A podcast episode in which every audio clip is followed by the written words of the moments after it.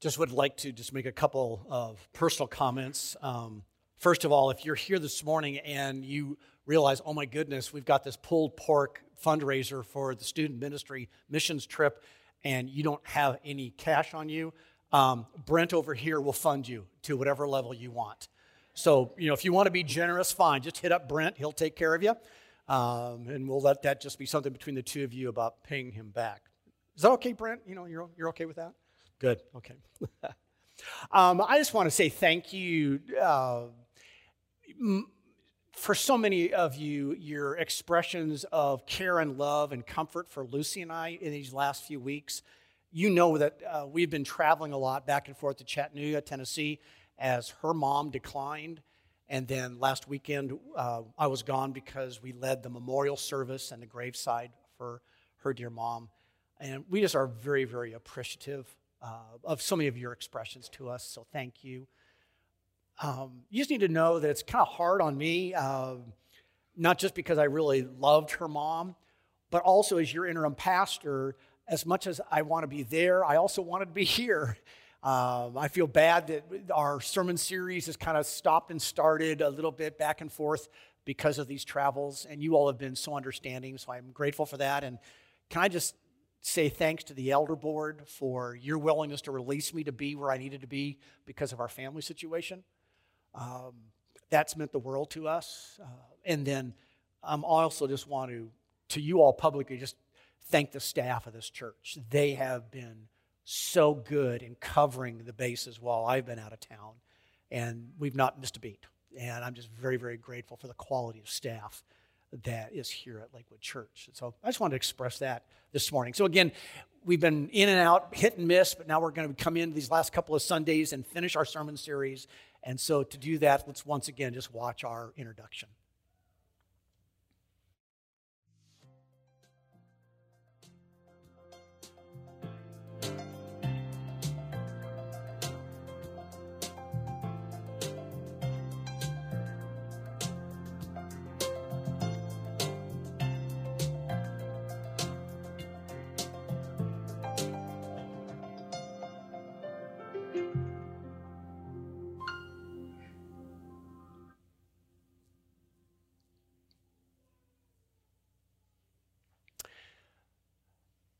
Ben and Erin Napier have become celebrities, primarily because of their HGTV show, Home Again, or I mean, Hometown. For the past five years, they have been using their creative design and building skills to renovate and renew historic homes and businesses in their small town of Laurel, Mississippi. Now, Laurel, Mississippi sits on an, uh, a less than memorable exit of I 59. And many consider that the glory days of Laurel have been long gone. Laurel at one time was the vibrant center of Mississippi's hard pine region. And yet the mills and the lumber yards had long ago pulled out and put all their manufacturing overseas. To the result that the city began to shrink and it began to struggle as businesses stayed empty, as homes stayed empty. But Ben and Erin are Imagineers, not with Disney, but they are Imagineers in that they had a dream and they were willing to get involved and get their hands dirty. And the result in Laurel has been dramatic. People are beginning to move back into town. People are pulling off the exit to come into Laurel because they want to visit the city. Renewal is happening in that community. And I find that fascinating. I find that fascinating because somebody, and I don't know who, started to dream again because of what happened in Laurel. Their imagination was sparked, and they began to ask the question what if? What if what's happening in Laurel could happen in another town? What if the renovation work that Ben and Erin were, were doing could be duplicated and have the same kind of effect somewhere else? What if there was a willingness for somebody to risk personal involvement and financial resources to invest, even though there would be no guarantee of outcomes? Well, the result of somebody doing that kind of a dreaming resulted in HGTV choosing the town of Wetumpka, Alabama, where they brought Erin and, and Ben in to lead the charge in 12 strategic renovation projects. And so they were renovating restaurants and shops and historic homes and public places, even a whole block of downtown Wetumpka. The hope is that these strategic renovations would ripple out into the whole community. HG President Janet Latman says this. She said, We've seen the power of what was done in Laurel, and we wanted to spark that same change in other small towns. Now, regardless of whether you watch HGTV, and regardless of whether you even care about renovation shows, I'm bringing this up to point out the power of dreaming and what can occur. The power of imagination in this specific context led some people to come together and take a major risk in the hopes that it would impact and change a community literally for generations to come. Now, I bring this up because I have been fascinated to watch this show it's been a six part series on Sunday nights, and maybe some of you have watched it. I've been watching it simply out of my fascination that if a secular corporation can dream like this, can imagine a whole town being impacted by their investment, then where are the church dreamers? Where are the followers of Jesus Christ getting on their knees and asking God that by the power of His Holy Spirit, would you spark our imaginations to believe that the best is yet to come? Who among us is daring to ask, What if? What could be possible that is yet ahead for Lakewood that by God's grace we could see impact our community? What, would, what difference would it make if we became a movement once again and it would change things around us forever? In other words, what dreams do we have? Well, as part of our Dream Again sermon series, if you've been with me over the last few weeks, you'll know that we've been looking at a few of the snapshots of that first generation church. And I keep reminding all of us that these glimpses into these churches are not given us as information to satisfy our curiosity, but rather they're given to us to ignite our imagination to believe audaciously that what happened back then in biblical times could happen here and now. So you remember our snapshots. We examined Acts chapter 2 and how, in the power of the Holy Spirit, that early church made learning God's word and loving God's people a major priority. And then we went to the very first Gentile church in Antioch, Acts chapter 11, and we saw how, under great grieving pain, a church was born that was both deep and wide. So now we're going to come to our third snapshot. It's found in Colossians chapter 1, starting at verse 3. Grab your Bibles, open there if you would. And as we open to these pages, please understand that we are getting further and further away from Jerusalem and the prophetic explosion that occurred from Joel chapter 2 on the day of Pentecost. First, understand the distance is one that is physical. The church is now expanding out, and now we're at 600 miles by road away from Jerusalem. The distance is also one of time. We are now at least 30 years since the events of Acts chapter 2. The third thing you need to understand is that the distance is one of relationship. The church in Colossae is a second generation church. Paul did not plant it, and these people have never seen his face. So, how is it going in Colossae? Are they a movement or are they a monument? Is the original vision given by Jesus still captivating and compelling people, or has this church settled for an inward focused, complacent calendar of potlucks? In other words, is anybody asking in Colossae, what if?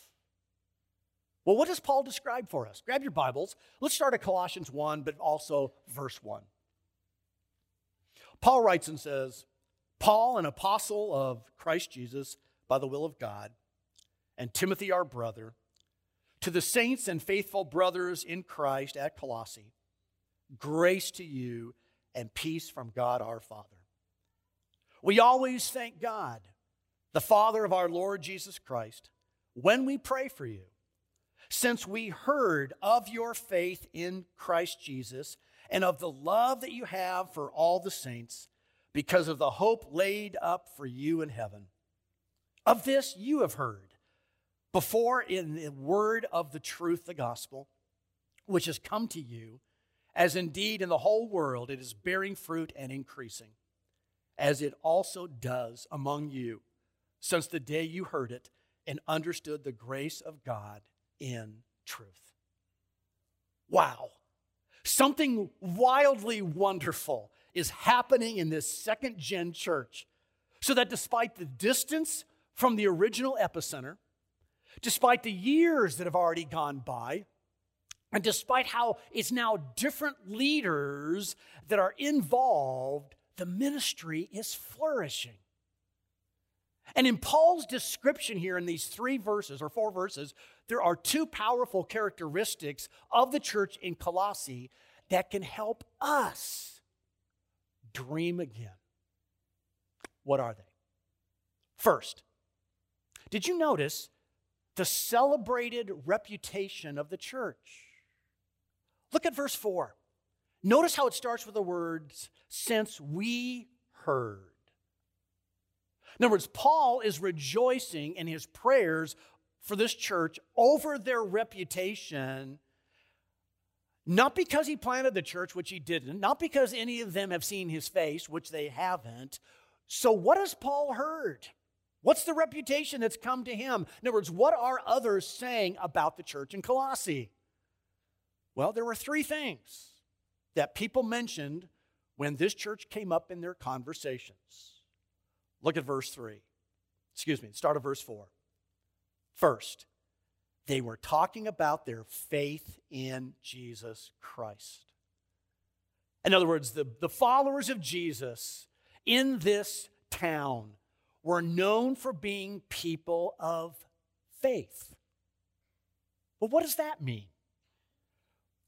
Well, it's interesting how Paul in 2 Corinthians chapter 4 and verse 18 describes the lifestyle of a person of faith when he says these words We look not to the things that are seen, but to the things that are unseen. For the things that are seen are transient, but the things that are unseen are eternal.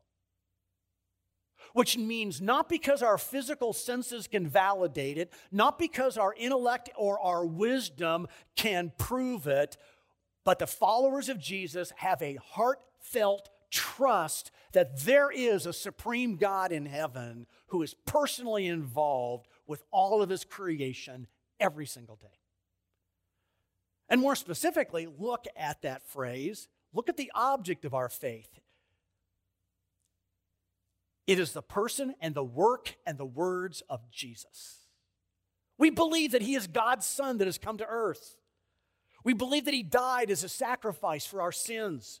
We believe that he was raised from the dead on, on our behalf. And so the church in Colossae was known and had a reputation across the Roman Empire as having faith, but in Jesus. Second, notice that they were also known for their love for each other. And by the way, Jesus told us that this was going to be one of the indisputable marks of his followers. John chapter 13, verse 35. Jesus says, By this all people will know that you are my disciples if you have love for one another. You see, I find it fascinating that the New Testament never mentions that the church, meaning us, the local body of believers, it never mentions that the church will be perfect. Have you noticed that the New Testament never mentions that we will always say the right thing or we will always do the right thing? Rather, what the New Testament describes for us is that there is going to be a messiness when it comes to living in community with each other. And so, therefore, over and over again in the New Testament, we are invited to keep loving each other. For example, 1 Peter chapter 4 and verse 8, Peter writes and says, Above all, Keep loving one another earnestly. Why? Well, since love covers a multitude of sins. Hmm. So, this community of believers here in Colossae had a powerful reputation that in their relationships with each other, they sincerely loved one another. Third, people were also talking about this church in Colossae and their hope in heaven. In other words, when the Bible speaks of hope, it's not talking about wishful thinking. No, it's rather talking about a confident, positive expectation of the future. This church lived in the hope that Jesus was going to come back for them. This church lived in the hope that this life was just a precursor to the main event, which was eternity. This church lived in the hope that one day God was going to make all things new, that He would wipe every tear from our eye, and that one day He was going to bring to full manifestation the kingdom of God here on earth. Hope. And that was the, that was the reputation there of the church in Colossae a faith in Jesus Christ, a love for one another, and a hope of what was yet coming. So here's the question Here's the question as I sat back in my chair in my study this week, as I was poring over these verses. What should we dream our reputation might be in this community? What would we want our reputation to be? I mean, after all, this triad of character, faith, hope, and love, this is repeated 1 Corinthians 13 13. Paul says this is part of the excellent way for the followers of Jesus. He makes the comment so now faith, hope, and love abide, these three. What's to be our reputation? Let me make a couple of observations. First, when it comes to our church's reputation, faith, hope, and love are not so much what we do as much as it's who we are. And by the way, this is one of the dangers of Imagineering. This is one of the dangers of, of, of our imaginations being sparked into action. The danger is that we can immediately begin to think, let's go do something. As in, let's start this study. Let, let's organize this ministry. Let's get this program off the ground. But what a church does should always be the overflow of their heart. In other words, the essential issue of a church returning to be a movement is not what it does, it's not activity, it's heart change. And when heart change occurs, then the right actions will just automatically begin to flow. Second observation I want to make here. When it comes to our church's reputation, we each contribute to what others in the community say about us.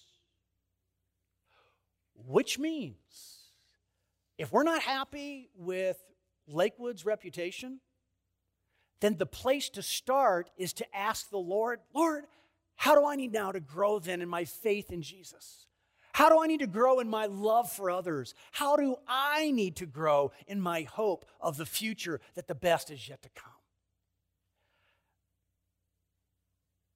So I did this first hour. I'm going to do it second hour too. I've got a challenge for all of us. This is going to probably stretch some of you, and that's okay. It's not a bad thing to be stretched.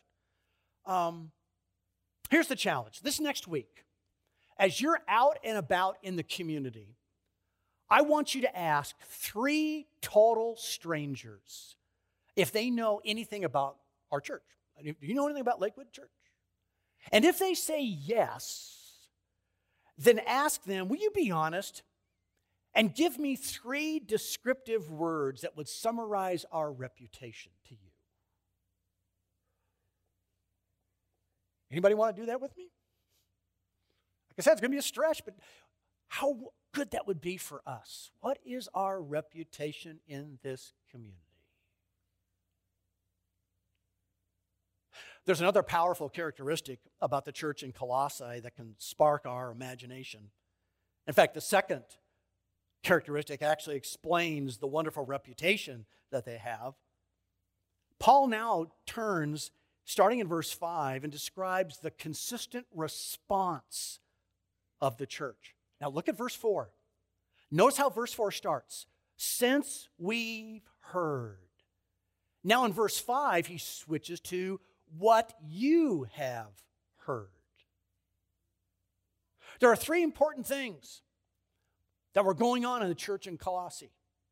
First, they responded to what they heard. And it wasn't from Paul. Remember, we've already talked about this. Paul didn't plant this church. This church was planted and was growing and was being led by a friend of his. Verse 7 it was Epaphras who brought the word of God, first of all, into this town. And when he announced, Epaphras did, when he announced the good news, people did more than just listen, they heard it. Look at the opening phrase of verse 6 the truth, the gospel, which has come to you. In other words, Paul's describing that these people had a personal encounter with truth. In fact, later in that verse, notice how Paul describes you heard and you also understood it. Which means a church's character is directly related to the response that each individual member of that church has to God's word. In other words, are we regularly having a personal encounter with what's written here? Are we allowing it to shape and to mold our values, our beliefs, our attitudes, and our behaviors? Are we hanging on to its promises? Are we allowing it to deepen our love for Jesus? See, our hearing is critical. By the way, hold your finger here in Colossians 1. Turn back, if you would, a little bit earlier in the New Testament to Romans chapter 10. And let's allow Paul to kind of describe how critical it is for people to respond by hearing the word. Romans chapter 10. Let's start at verse 14. Paul writes and says, How then will they call on him in whom they have not believed? And how are they to believe in him of whom they have never heard? And how are they to hear without someone preaching? And how are they to preach unless they are sent?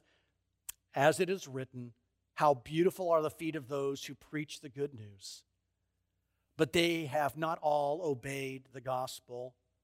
For Isaiah says, Lord, who has believed what he has heard from us? Here's the kicker. Here's verse 17. So faith comes from hearing, and hearing through the word of Christ. So, what we do with what we hear when God's word is taught not only changes our lives, but it determines the character of the church. Second important thing to notice, now back to Colossians 1. Second important thing to notice that's going on here with the way this church responded, and that is Paul makes it a point to mention and to identify that what they heard and responded to was the gospel. Again, the end, look at how verse 5 ends. Of this you have heard before in the word of the truth, the gospel that has come to you. And you all know that word gospel literally means good news. And what is good news? Good news is literally telling someone else something that is true that will bring joy to them. In other words, good news is meant to bring a smile to people's faces. And right here is where we have, often have a problem. Not always, but oftentimes we have a problem that when we read that word at the end of verse 5, gospel, we only start to think in terms of information that a person needs to get into heaven. In other words, for most of us, the gospel is the diving board that we launch off of to get into the pool, which is Christianity. That's not the New Testament concept of that word. Rather, the gospel is the pool itself. In other words, it's not only the way that we begin in Christ, it is also the way we daily live in Christ. So instead of the gospel being this one and done encounter, oh, yeah, I know the gospel, I was saved 35, 40 years ago, nor, and now I'm moved on to other things. No, the gospel, according to the New Testament, is what we live in each and every day. So each and every day, I need the saving, rescuing work of Jesus Christ from the influence of my world. I need the saving, rescuing work of Jesus from the temptations that Satan puts in front of me. I need the saving and rescuing work of Jesus from my own foolish, self centered bent of my flesh. Every day I need to walk in the gospel. Every day I need to go deeper in my appreciation of it. In fact, J.D. Greear, in his book, Gospel, writes this. He says, The gospel is not just supposed to be our ticket into heaven, it is to be an entirely new basis for how we relate to God, ourselves, and others. It is to be the source from which everything else flows. So, folks, the good news of the gospel that we are asked to believe, in essence, is that there is nothing I can do to make God love me more, and there is nothing I can do that will make God love me less. Is that good news or not? It is wonderful news. In other words, out of God's extravagant love for us, He sent Jesus. He came, He lived the perfect life I could never live. And then he died a sacrificial death as the punishment that I deserved to have been punished with. And now be, he has been raised from the dead. And so not only am I forgiven, but I've been given a brand new life. I'm no longer the same person I used to be. What explains the church at Colossae's reputation? Wow, they powerfully responded to the good news about what God had done for them in Jesus Christ. Now, let me give you a third observation here to make. Did you notice that the gospel creates ongoing change? Again, notice verse 6. Again, the gospel has come to you as indeed in the whole world What's it doing? It's bearing fruit and increasing as it also does among you. The power of the gospel is that it changes lives. Paul uses those words it bears fruit and it is increasing, which tells us something important that the gospel is not a philosophy of life to accept, the gospel is not a set of rules to obey. Rather, the gospel has every intention to move into a person's heart and bring transformation. And when we believe the good news, when we put our trust in it, a spiritual transaction occurs and we're no longer the same person. That's why Romans chapter 1 and verse 16 is such an important verse to memorize. For I am not ashamed of the gospel, for it is the power of God for salvation to everyone who believes. Now look again at verse 6. Look at those, that phrase bearing fruit and increasing. That means also the gospel and its work does not stop with me.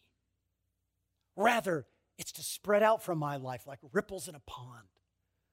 Once I've been changed, once I am continually changed each and every day, I then can't help but tell other people the good news of what's going on inside of me because of the work of the gospel inside me.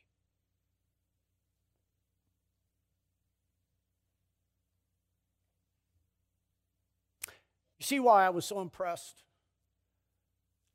that the work of what was going on in Laurel, Mississippi became the dream of what could possibly happen in Wetumpka, Alabama. So, in the very same way, what happened in Jerusalem, what happened in Antioch, and what was happening in Colossae is meant to spark our dreams of what could happen at Lakewood. And all it takes are for some people to come together and, on the basis of God's word and the power of the Holy Spirit, to start audaciously asking, What if?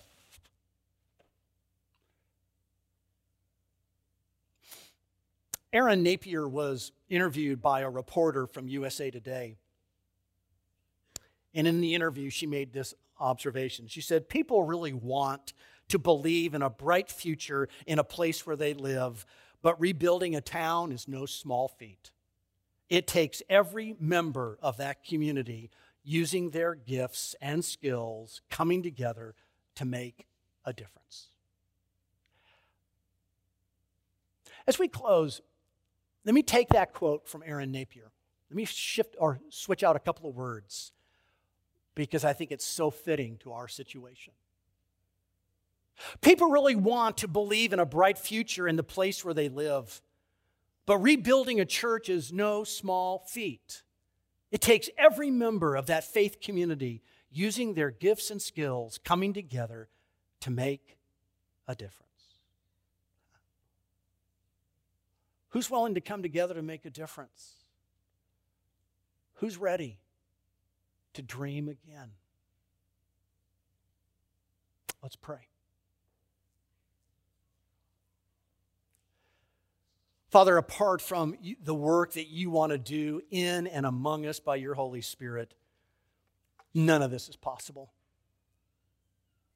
And so, Father, we want to intercede and ask that you would write new stories of redemption here. We are thankful for those of the past. We don't ignore those. But, Father, we're hungry for more. We're thirsty for more. To see you at work in our day in a way that is not explainable by human effort, but only by the power and work of Jesus Christ.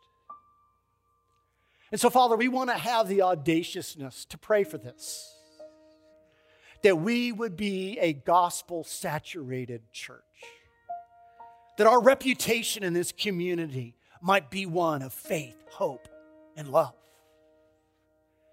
Not for man's glory. No, Lord, not to us, not to us, but to your name be the glory. And so, Father, we pray pray that you would do what only you can do to allow us to have the privilege of being a movement once again. For the sake of people coming to know Jesus Christ and entering in to eternity, to becoming part of this large family that's all over the world.